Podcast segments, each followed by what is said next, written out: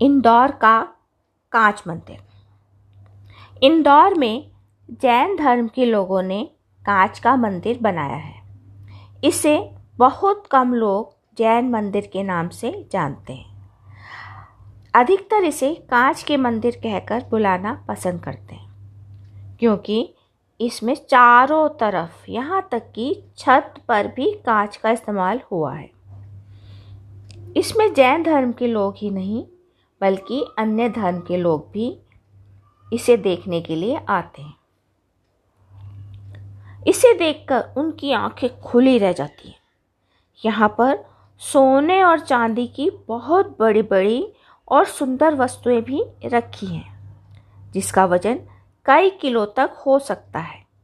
उनका आकार ही इतना बड़ा है, जिसे देखकर लगता है इन्हें बिना गाड़ियों के उठाया ही नहीं जा सकता। इसकी सुरक्षा के विशेष प्रबंध किए गए हैं, जिन्हें देखकर इस मंदिर की अमीरी का एहसास होता है। इससे पहले भी मैंने कांच का काम देखा है, लेकिन मैंने इतना सुंदर और भव्य मंदिर इससे पहले नहीं देखा था। यह कई सालों में बनकर तैयार हुआ था। इसमें बहुत बारीक काम किया गया है। इसे बनाने के लिए सेठ हुक्मचंद जैन ने प्रण किया था। इसे 1903 में बनाना शुरू किया था। इसके निर्माण में काफ़ी साल लगे थे। इसे बहुत सारा सामान विदेशों से भी मंगाया गया था। ये शिल्प कला के हिसाब से उत्तम है। हैरानी की बात है, इसमें अब भी पूजा पाठ होता है।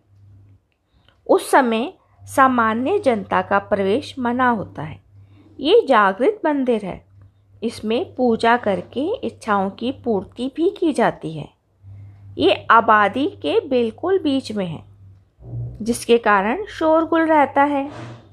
बाहर के कमरे में कांच के ऊपर थोड़ा धुंधलापन दिखाई दे जाएगा, लेकिन अंदर की कलाकृतियाँ साफ़ सुथरी और मनमोहक हैं।